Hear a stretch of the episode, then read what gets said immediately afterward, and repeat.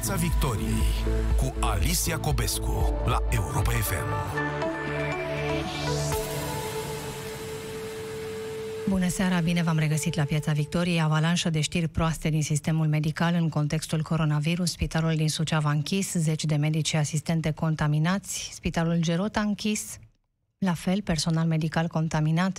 La Filiaș, la Petroșan, de ceva timp deja zeci de cadre medicale în izolare, secții închise. Universitarul din București, luat și el prin surprindere, Spitalul MedLife din București, medici uh, auto-izolați. Peste asta, de la Pitești, aflăm că nu se mai fac teste nici măcar celor aflați în centrele de carantină. Ca o plagă care se extinde și seceră tot ce prinde în cale, Sistemul medical dă proba propriei incompetențe, care se dovedește a fi în multe cazuri indolență, în altele suficiență și peste toate lipsuri. Iar președintele Claus Iohannis ne spune că nu avem destule, dar trebuie să ne descurcăm cu ce avem. În acest context îl vom vedea, îl vom urmări împreună în direct la Europa FM pe premierul Ludovic Orban ieșit din izolarea autoimpusă, va face chiar o conferință de presă la care sunt primiți uh, jurnaliști în centrul de presă, 12 persoane. La ora 19, așadar, anunțurile premierului la capătul unor decizii luate de guvern într-o ediție specială la Europa FM. Până atunci vedem unde suntem, ce arată unde suntem și cum ieșim de aici. Despre situația din sistemul medical, măsurile anunțate și ce ar putea ele să rezolve, vorbim cu Vlad Mixici. Este expert în politici de sănătate, iar despre capacitatea statului român de a gestiona situația și locul politicii în toată această poveste, vorbim cu politologul Cristian Pârvulescu, amândoi uh, în direct prin telefon aici la Europa FM, pentru că respectăm și noi măsura distanțării sociale. Bună seara, domnilor! Bună Bună seara! Bună seara, Cristian Părvulescu, bună seara, Vlad Mixici. Vlad, ne uităm, uh, ascultăm cu mare atenție buletinele de știri, jurnalele și suntem realmente, avem o senzație copleșitoare când uh, vedem cum se înșiră situațiile dramatice, tragice din sistemul uh, medical. Ce, cum ieșim de aici? Um, sincer să fiu, cred că de-abia intrăm. Uh, este, pe de o parte, numărul mare de uh, personal medical, că și nu vorbim doar de medici, ci și de asistenți medicali și infirmiere, care sunt în egală măsură importanți în această situație.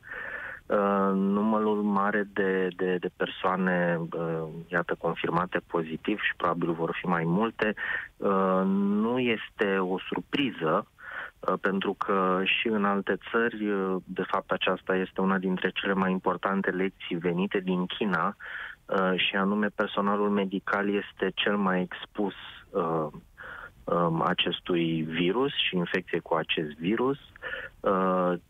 În China, cel puțin, statisticile spuneau la un moment dat că uh, aproape 15% din uh, persoanele infectate sunt uh, uh, personal medical, sunt din rândul cadrelor medicale. Noi suntem însă în acest moment la începutul epidemiei și vedem deja această acest număr uh, în acest moment, uh, dacă nu mă înșel, pe ultimile numere, deși e greu să ții pasul cu ele, se schimbă Uh, se schimbă aproape de la oră la oră. Uh, deja avem unul, unul din, uh, din opt români care sunt confirmați în acest moment cu coronavirus, dacă nu mă înșel, sunt în rândul personalului medical, peste, peste 100.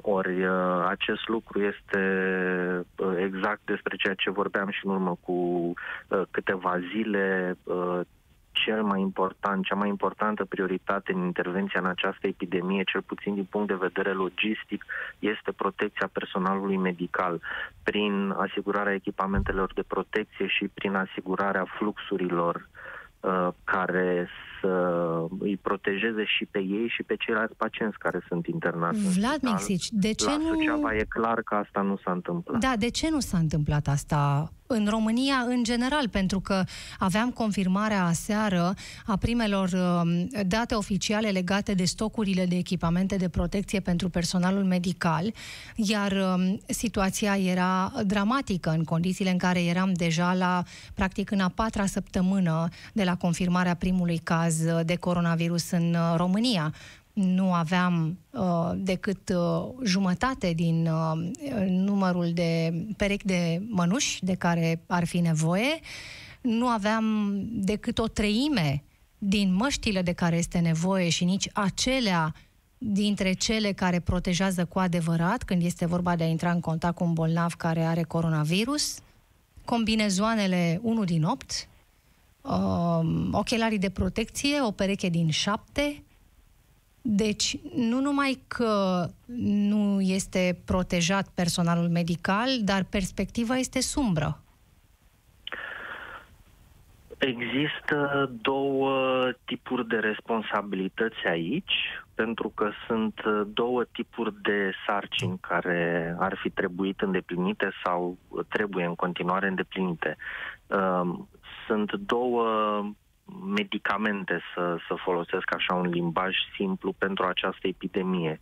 Unul din el este tratamentul medical în sine, iar celălalt este intervenția logistică, care trebuie să fie corectă, medicamentul logistic. Um, ori în contextul acestei epidemii, iată că asigurarea materialelor medicale uh, scârțâie, Uh, iar răspunsul scurt la această întrebare este uh, pentru că probabil autoritățile s-au trezit prea târziu.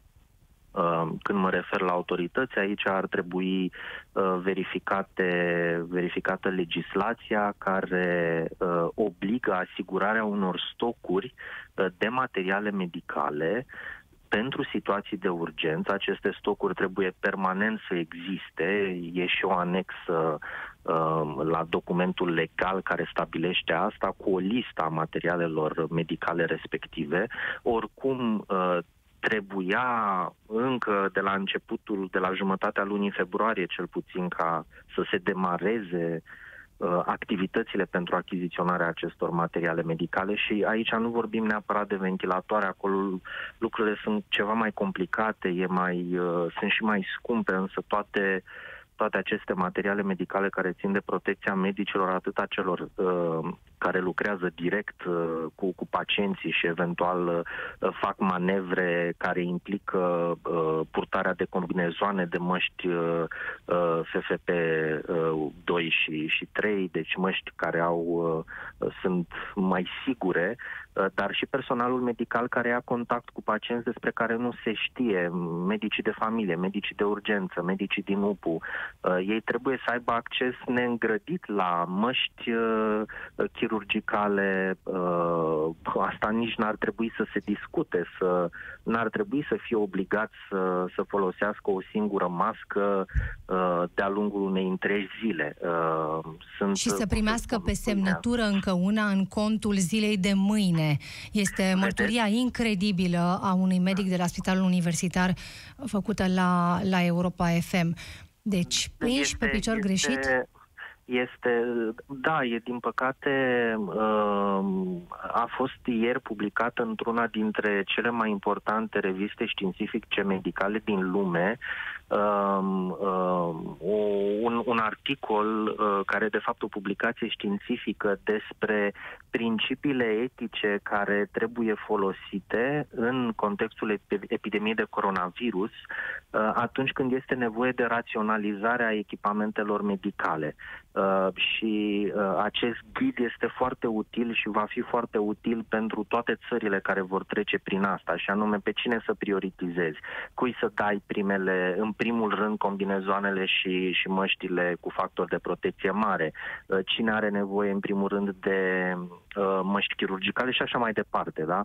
Uh, doar că noi suntem abia la începutul epidemiei și suntem deja în această penurie, suntem deja în această criză, uh, vedem valul, uh, e, e un tsunami sanitar ce această epidemie de coronavirus, îl vedem venind el nu a venit încă și nu a izbit România din plin, dar îl vedem venind și noi deja avem astfel de probleme. Și mai avem uh, o problemă, Vlad, dacă îmi permiți, și vreau să vorbim imediat și despre asta, faptul că um, regul, regulile privind testarea au fost um, atât de Um, de, dezgârcite în prima etapă a coronavirusului în România, încât uh, par să fie, uh, să poartă o bună parte din responsabilitatea a ceea ce s-a întâmplat, intrarea în contact a unor oameni care admiteri n-ar fi avut, uh, n-ar fi interferat cu acest uh, nou coronavirus, uh, în special în spitale s-a întâmplat asta, pentru că medicii unii nu s-au gândit, e adevărat, unii cu siguranță au avut o reținere în a recomanda testarea, când regulile de testare erau cât se poate de limitative. O persoană va fi testată numai dacă a călătorit în străinătate sau dacă are uh, simptomele care ne fac neapărat să ne gândim la coronavirus. De... Da, să, să știți că în, în, în uh, rândul medicilor se vorbește deja, adică e suficient să te uiți pe niște cifre și să ai uh, noțiuni elementare de statistică ca să înțelegi că în România probabil avem transmitere intracomunitară Uh, cu câteva zile înainte ca acest lucru să fie afirmat de uh, către oficialii Ministerului Sănătății și medicii erau conștienți de acest lucru. Acum, uh, ce și cum și cât testezi depinde și care este numărul de teste pe care îl are țara respectivă la dispoziție.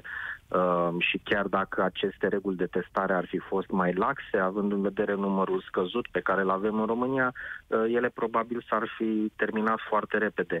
Mai simplu simplu și mai eficient și uh, mai practic ar fi fost uh, uh, și ar trebui în continuare să existe aceste echipamente de protecție. Uh, există reguli foarte clare, uh, ele sunt publicate, le cunoaște toată lumea, uh, regulile Organizației Mondiale a Sănătății, recomandările Centrului European pentru controlul și prevenția bolilor, ele sunt cunoscute și arhicunoscute, însă nu există materialele propriu-zise.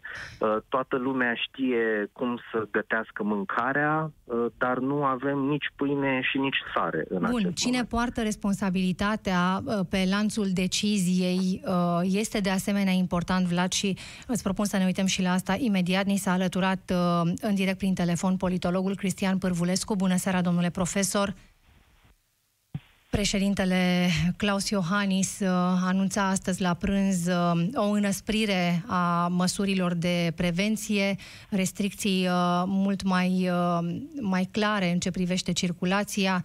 Ele urmează a se materializa într-o ordonanță militară pe care premierul Ludovic Orban probabil că ne va prezenta la ora 19 când are anunțat această conferință de presă. Președintele ne spune apoi, domnule profesor, că nu avem destule, dar trebuie să ne descurcăm cu ce avem și cere protecție pentru personalul medical.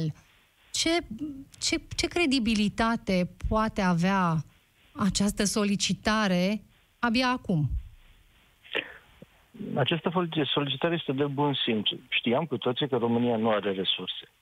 Uh, dar faptul că nu are resurse nu justifică nici pe departe situația gravă în care s-a ajuns. Pentru că dumneavoastră vorbeați mai devreme de probleme de management, de indolență, de reavoință, uh, care toate, acumulate, care sunt o consecință a politizării unui sector esențial al uh, vieții sociale din România, sectorul de sănătate, au dus la uh, blocajul la care uh, ne aflăm, pentru că nu e nevoie de un guvern centralizat și de decizii ale unui comitet uh, guvernamental pentru ca măsuri uh, normale, firești, de igienă să fie luate. Pe de altă parte, există o problemă legată de uh, resurse, problemă care mm, este o problemă generală, este în multe state din Europa, în România mai gravă decât acolo, dar am văzut-o în Italia, în Franța, mai puțin în Germania. Este o problemă legată de această viziune neoliberală privind uh, bugetul. O viziune care pleacă de la premisa că toate cheltuielile care nu sunt esențiale uh, trebuie să tăiate din buget, bugetele trebuie să ajustate și trebuie ca piața să rezolve totul. Și s-a văzut foarte clar că piața, în condiții de epidemie uh, și pandemie, nu poate rezolva problemele. Sau nu atât de repede. Sunt convins că mecanismele de piață se vor activa, dar uh, la momentul inițial nu. Și recurgem la stat, dar statul nu are măști, nu are combinezoane, uh, pentru că nu are rezervele necesare, rezerve pentru situații de pandemie, rezerve care presupuneau niște cheltuieli bugetare, care cheltuieli bugetare au fost tăiate. Și atunci am întrebat unde este responsabilitatea. Pentru că ea nu va fi uh, în guvernul actual, uh, ci ține de o viziune despre guvernare care este o viziune mai, uh, mai amplă, care este o viziune mondială, care este o viziune europeană și care trebuie să fie uh, uh evident schimbată. Acum trebuie să stingem incendiu, avem niște priorități, dar vom reflecta cu siguranță asupra acestei povești, pentru că după criza economică din 2007-2008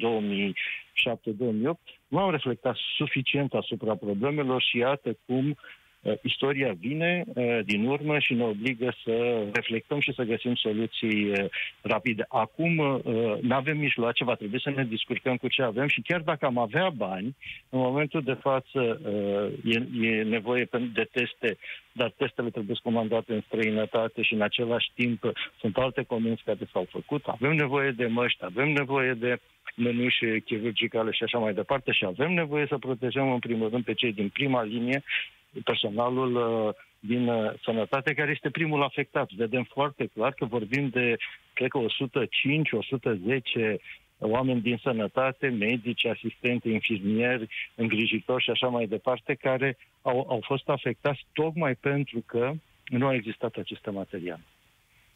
Nu au existat materiale, dar pe de altă parte aceste restricții, și mă întorc la Vlad Mixici, restricțiile din prima fază în ce privește uh, testarea uh, au reprezentat cu siguranță o barieră în ceea ce privește prevenirea unora dintre, dintre cazuri. Uh, vom mai vorbi uh, despre asta. Cristian Bărvulescu, uh, spuneți că nu este momentul să ne uităm la responsabilități, dacă am înțeles bine. Spuneam că trebuie să stingem incendiul. Uh, uh, acum trebuie să ne concentrăm atențiile pe uh, combaterea epidemiei, care se apropie de momentul critic în, în România. Știm câte ceva, știm ce s-a întâmplat în China, vedem ce se întâmplă în Italia, vedem curba, ne imaginăm uh, ce se întâmplă, sunt modele care explică asta, încercăm să fim raționali și știm că în asemenea momente e nevoie de o concentrare a resurselor. Când spun asta, nu înseamnă că, am, uh, că sunt împotriva unei analize critice, ci că în acest moment prioritatea unul este rezolvarea situației. Dar pe de altă parte, chiar decizia pe care astăzi o lua președintele, o anunțat președintele, cea privind interzicerea deplasării persoanelor de peste 65 de ani, este o decizie care uh, în măsura în care nu avem o organizare administrativă eficientă, creează foarte multe probleme, pentru că vorbim despre probabil o treime din populația României, care mai este în țară, o treime care se află în mare proporție în zona rurală. Sunt comune în care majoritatea absolută a locuitorilor se află într-o asemenea categorie și nu există resurse administrative ca pentru aceste, acești oameni să se găsească soluții uh, alternative, să existe voluntari, să existe servicii administrative care să suplinească libertatea lor uh, de mișcare. Și aici ne lovim de problemele de care discutam, de problemele legate de Uh, lipsa de, de resurse economice din România și de, de viziune, de o viziune strategică pe, în politicile publice pe termen lung, care viziune nu este una doar tehnică, este și una uh, ideologică. Este o, o viziune neoliberală care pleacă de la premisa că piața va rezolva totul sau este una care pleacă de la premisa că e nevoie de un stat puternic care să poată să intervină în momentele de criză. Pentru Bun. că aceste momente vin. Și apropo, acum suntem într-un asemenea moment. Apropo de felul acesta de a guverna la nivel național sau la nivel uh, local, scoțând din uh, buget lucrurile, uh, așa zis, uh, nenecesare, care nu reprezintă neapărat o urgență, dar introducând alte lucruri uh, discutabile la capitolul achiziției. În Suceava se cumpărau uh, lumini de Paște acum câteva, câteva zile, în contextul în care Iată, numai de becuri de Paște nu avem nevoie. Mircea Barbu, jurnalist uh, freelancer, uh, trimis al ziarului Libertatea la Suceava de această dată pentru a vedea contextul social în care s-a, s-a produs uh, această criză la spitalul uh, sucevean. Este în direct prin telefon acum uh, Mircea Barbu. Bună seara! Bună seara și bun găsit! Ce ai găsit la spitalul uh, din Suceava închis, cel puțin pe hârtie, ieri dimineață? Într-un cuvânt, ce am găsit a fost uh, o mare nedumerire, o confuzie, de fapt, a atât a angajaților cu care am reușit să vorbesc de la distanță, dar mai ales a pacienților și a personalului auxiliar. Când am ajuns um, ieri după amiază aici, teoretic toată presa spunea că spitalul este închis.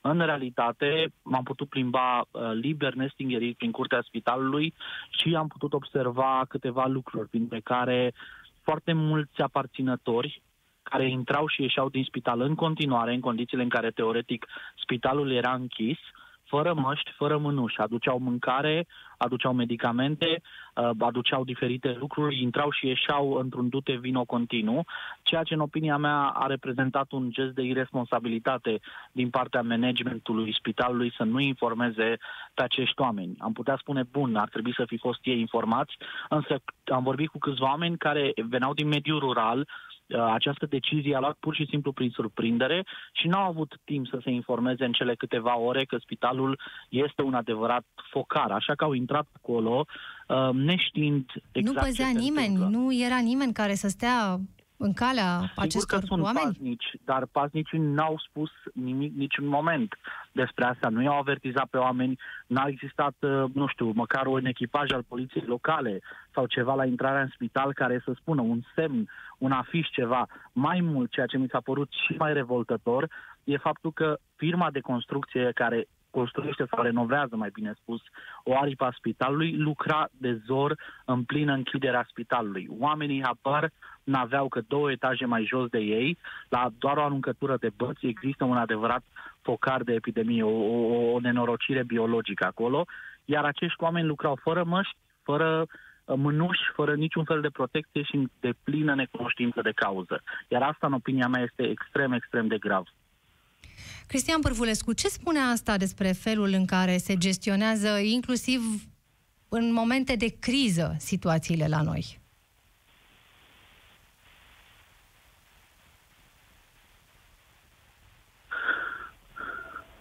Nu-mi dau seama dacă politologul Cristian Pârvulescu ne aude. Nu-i nimic, o să restabilim uh, legătura telefonică, să vedem dacă Mircea Barbu mai este în direct. Mircea? Eu vă aud, Cristian Pârvulescu. Cristian Pârvulescu. Uh, descria Mircea Barbu o debandadă totală ieri, la ora la care credeam cu toții că spitalul județean, spitalul din Suceava este închis, oamenii intrau, ieșeau de acolo, pasnicii nici măcar nu informau despre ce, ce se întâmplă, ba chiar firma de construcții care lucra în uh, incintă continua să-și vadă de treabă.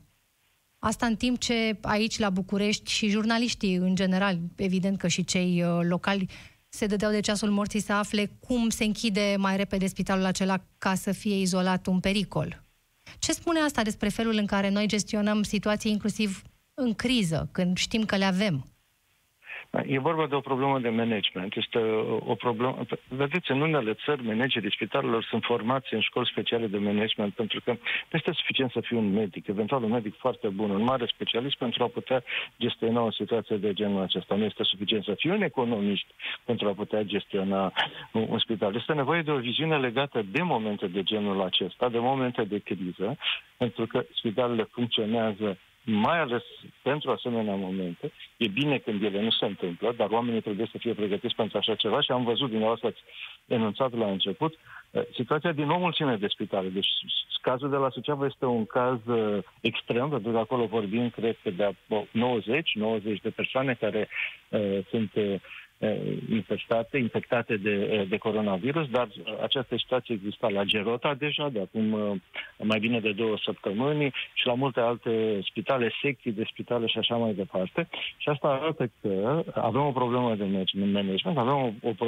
o problemă de pregătire strategică și această problemă de pregătire strategică trebuie acum remediată prin indicații foarte clare, pentru că se vede că la nivel local nu există. În ceea ce privește gestionarea situației de genul ăsta, acesta și triajul, măcar în ceasul al 12-lea, dar pe viitor acest manager trebuie să îndeplinească alte criterii decât simpla adeziune la un partid și carnetul de partid, cum s-a întâmplat acum, până acum, sau relația uh, personală cu uh, anumite figuri politice. Altfel, uh, punem în primejdie sănătatea națiunii. Se vede foarte clar, în, în momente de genul acesta, că sunt Uh, zone care nu trebuie în niciun fel periclitate de uh, politizare. Nu vorbesc de politizare excesivă, de politizare în general. Iar această zonă sănătate a fost, din nefericire, grav afectată și acum plătim uh, cu toții costurile. Cât de mult mai contează acum un apel de genul celui făcut de președintele Claus Iohannis când vedem deriva care este în sistemul sanitar? Mai crede cineva că de fapt contează pentru politicieni siguranța personalului medical?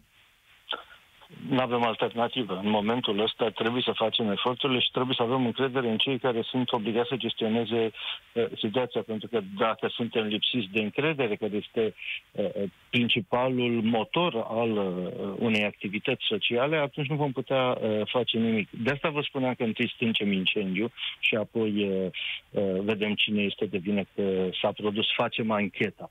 Uh, acum este nevoie de acțiuni clare, concrete, responsabile. Vorbeați despre problema testelor. Noi știm foarte clar că uh, suntem într-o situație ca cea actuală, în care o societate întreagă, o țară întreagă uh, este trecută în carantină pentru că nu avem teste, pentru că nu avem mânuși, pentru că nu avem protecție, nu avem protecție pentru oamenii obișnuiți, nu avem protecție specială pentru cei uh, din spitale și nu avem asta pentru că nu am gândit strategic strategia presupune nu că e decizia în ianuarie, ci că te gândești că așa ceva se întâmplă și te pregătești pentru astfel de situație. Organizația Mondială a Sănătății a avertizat statele că o astfel de epidemie este posibilă.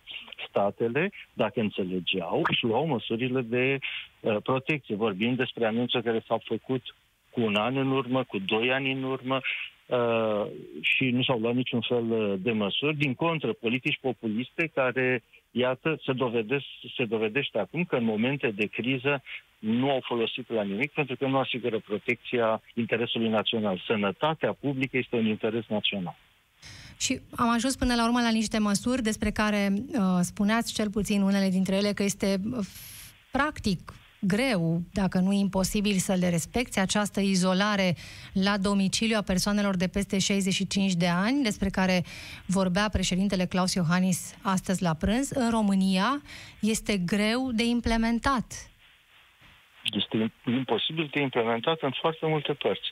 Va fi nevoie de o mobilizare a societății uh, civile, a cetățenilor, pentru a putea asigura supraviețuirea acestor persoane în măsura în care vor exi- va exista o interdicție clară ca ele să iasă din casă, vor fi urmărite și vor fi amendate uh, pentru că uh, își părăsesc uh, domiciliul, pentru că nu au, nu știu în ce măsură primăriile le-au repertoriat, în ce măsură există, sigur nu există uh, servicii municipale care să poată să ajute uh, aceste persoane și mă gândesc, cum vă spuneam și mai devreme, la situația din zona rurală. Uh, unde uh, peste 65 de ani este probabil 70-80% din populație, în foarte multe localități rurale, inclusiv administrația este îmbătrânită și unde nu-mi dau seama cum se va putea pune în aplicare o astfel de uh, decizie. Și atunci, când luăm decizii, trebuie să ne gândim, așa cum am văzut că se întâmplă în multe alte state, și dacă ele pot fi duse la îndeplinire și cine le poate duce la Și președintele Claus Iohannis oare nu este la curent cu situația reală din țară? Cu piedicile că... pe care le reprezintă punerea în practică a unei astfel de decizii? Mă înțeles că președintele nu înțelege situația. Eu cred că a fost vorba despre un îndemn uh, general și cred că primul ministru va veni cu uh, explicații mult mai clare. Cred că uh, această formulă încearcă să sugereze că trebuie să protejăm persoanele fragile, pe cei care sunt în vârstă sunt fragil, dar mă gândeam, uh, uh, vorbind despre 65 de ani, cât din, câți din medicii care trebuie să acționeze acum, uh, directori de spitale, șef de secții din București sau din alte părți ale României, sunt la peste 65 de ani și dacă această decizie îi va afecta sau nu. Știu, spre exemplu, medic de 67 de ani care este responsabil cu cu lupta împotriva coronavirusului pentru că este infecționist și are peste 66 de ani. Uh, va fi obligat să uh, se retragă acasă pentru că este în zona de risc sau uh, va continua această bătălie acum când medicii sunt mai necesari ca niciodată. Este clar că a fost o, o chestiune generală, o formulă generală, care nu acoperă foarte multe situații, dar cred că uh, gravitatea situației nu este de multe ori înțeleasă și uh, s-au vorbit foarte mult despre descentralizare. Acum vom vedea care sunt limitele acestei descentralizări și a puterii excesive de care se bucură primarii, care primesc bani uh, de la București, care n-au reușit să-și dezvolte, nu toți, dar foarte mulți dintre ei, capacități locale și care acum vor trebui să rezolve niște probleme concrete, dar n-au cu ce. Și uh, mi-e teamă că nici societatea care să sprijine acest lucru nu există, pentru că în zonele, din zonele rurale sunt în mare măsură plecați cei 4 milioane de români care se găsesc acum în Italia, în Spania și care sunt uh, de asemenea uh, în carantină și trăiesc în momentul foarte dificil. Deci așteptăm, și spuneți... la bunicii și la părinții ei, lor în momentul ăsta cu groază și așteaptă ca statul român să-i ajute, pentru că ei și-au făcut datoria față de țară, îi trimit bani în țară, nu pot să facă mai mult în momentul ăsta. Deci așteptăm cu adevărat uh, elementele practice de, de aplicare a unei astfel de măsuri sau mai multă claritate din partea premierului Ludovic Orban. Reamintesc în aproximativ un sfert de oră, dacă nu chiar mai puțin, uh, prima sa conferință de presă, chiar cu participarea Uh, jurnaliștilor este um, un, un mod de comunicare la care premierul Ludovic Orban nu a mai recurs de când este în izolare la domiciliu. Acum s-au încheiat cele 14 zile, deci are o conferință de presă la ora 19. O vom urmări împreună în direct la Europa FM într-o ediție specială. Însă, înainte ca premierul să vină să ofere detalii, președintele a fost cel care, astăzi la prânz, a anunțat înăsprirea măsurilor luate. Ce a fost până acum o recomandare devine o obligație. După principiul stăm acasă. Evident că oamenii pot ieși ca să meargă la serviciu și să se întoarcă de la serviciu, să iasă, să-și facă cumpărăturile absolut necesare de alimente de pe o zi pe alta. Persoanele cele mai vulnerabile sunt persoanele peste 65 de ani. Pentru aceste persoane se vor introduce restricții speciale, vor trebui în interesul lor propriu să stea practic tot timpul acasă. Vom vedea ce spune premierul Ludovic Orban apropo de punerea în aplicare a acestor restricții uh, pentru persoanele de peste 65 de ani uh, la care făcea referire președintele Claus Iohannis uh, astăzi. Cristian Pârvulescu, vă reamintesc, politolog și Vlad Mixic, expert în sisteme de sănătate, în direct la Europa FM, Piața Victoriei în așteptarea declarațiilor premierului Ludovic Orban. Uh, Vlad Mixici, uh, apropo de aceste măsuri, în, iată, mai stricte decât cele de până acum, ce efect vă așteptați să aibă? Reducerea transmiterii intracomunitare. Um, există nenumărate, nu chiar nenumărate, dar destul de multe modele epidemiologice. Unele dintre ele sunt uh, deja disponibile public, altele foarte avansate uh, urmează să fie în uh, săptămâna viitoare puse la dispoziția tuturor în mod gratuit Uh, de către cercetători și toate uh, au aceeași concluzie.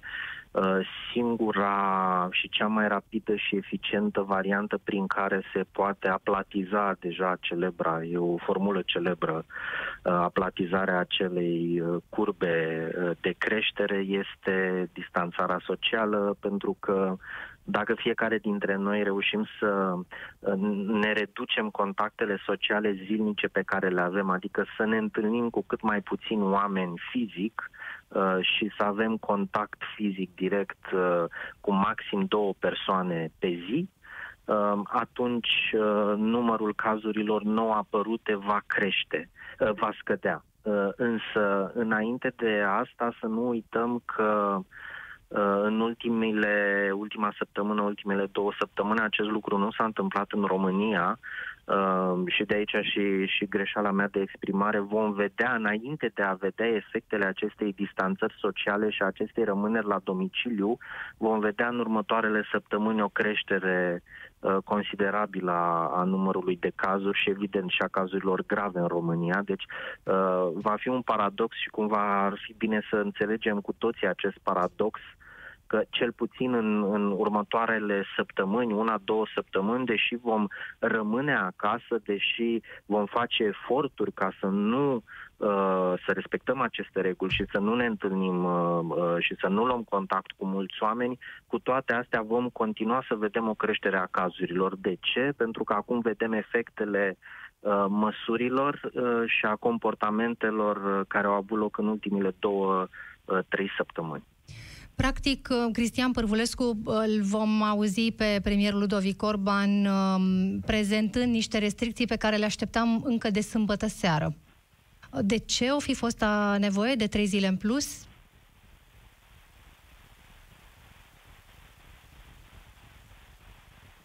Din păcate, Cristian Părvulescu nu mai este în direct, dar vom restabili legătura. Vlad Mixici, trei zile în plus au contat sau nu?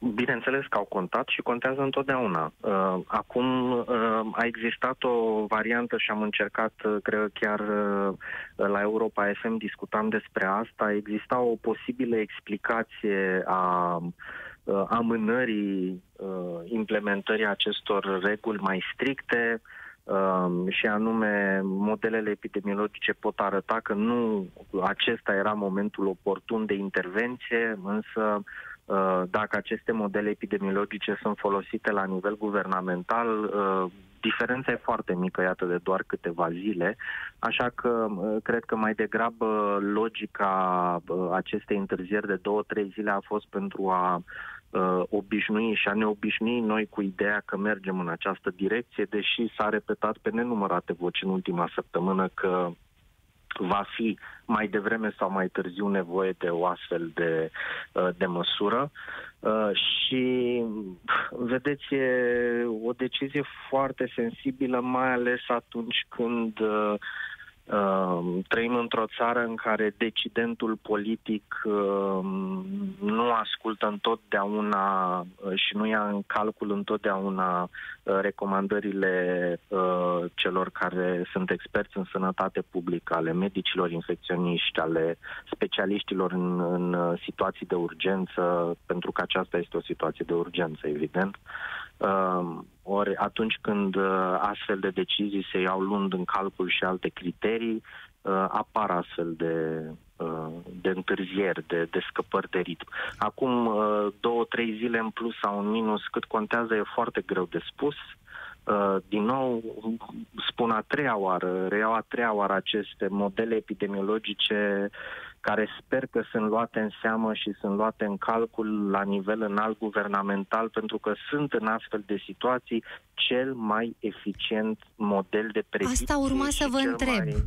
Da. Aceste modele epidemiologice, când tu te confrunți cu lipsa de echipamente medicale, când ai o capacitate redusă de a testa, Uh, și ai și un număr foarte mare de cetățeni care vin din afara țării, aproape de 100 de mii în doar câteva zile. Mai contează aceste modele da, epidemiologice? Da, da contează foarte mult pentru că uh, vorbim de uh, matematică, uh, de niște scenarii care includ mai multe variabile. Aceste variabile pot fi, uh, te poți, uh, le poți folosi, te poți juca cu ele în funcție de realitatea din teren, în așa fel încât ele să fie cât se poate de uh, de precise și cât se poate de aproape de realitate. Tocmai de asta le și spune modele. Ele nu fac altceva decât să modeleze realitatea la fel cum un, un pictor pictează un portret. Uh, depinde de uh, cât de bun este acest model ca portretul să fie cât mai aproape de realitate și să permită autorităților să vadă ce urmează să se întâmple în viitor. Uh, o problemă însă... Nu înțeleg, stați un pic. A fost clar, uitându-ne la ce s-a întâmplat în China și apoi uitându-ne la ce se întâmplă în alte țări europene de această dată, că proporția celor care se îmbolnăvesc din din personal medical este aceea care este, 10-15%, și totuși noi i-am lăsat cu garda jos în prima linie. A, da, asta nu, nu, nu, nu, asta nu este o scuză a faptului că nu există materiale de protecție, dar ce, ce, ce vreau să spun e că aceste modele, în funcție de condițiile din țara respectivă, pot să ofere autorităților um, o orientare cât se poate de, de precisă a momentului în care să iei această decizie, de pildă, de a uh, introduce uh, toată populația țării sub astfel de reguli de deplasare severe. Uh-huh. Pentru că dacă le iei prea devreme sau prea târziu, uh, practic ele te ajută să identifici acel punct oportun. Uh, chiar dacă ești într-o țară care are, iată, probleme bazale, cum avem noi. Dar, evident, aceste modele nu sunt uh, sub nicio formă o scuză pentru, uh, pentru absența lor. Mulțumesc! Însă, Mulțumesc Totuși... foarte mult pentru că ne apropiem de ora 19 și de conferința de presă a premierului Ludovic Orban. O să încheiem aici Piața Victoriei și revenim în ediție specială în mai puțin de 3 minute chiar. Vă așteptăm! Soțul tău chiar știe să gătească? Șosetele pot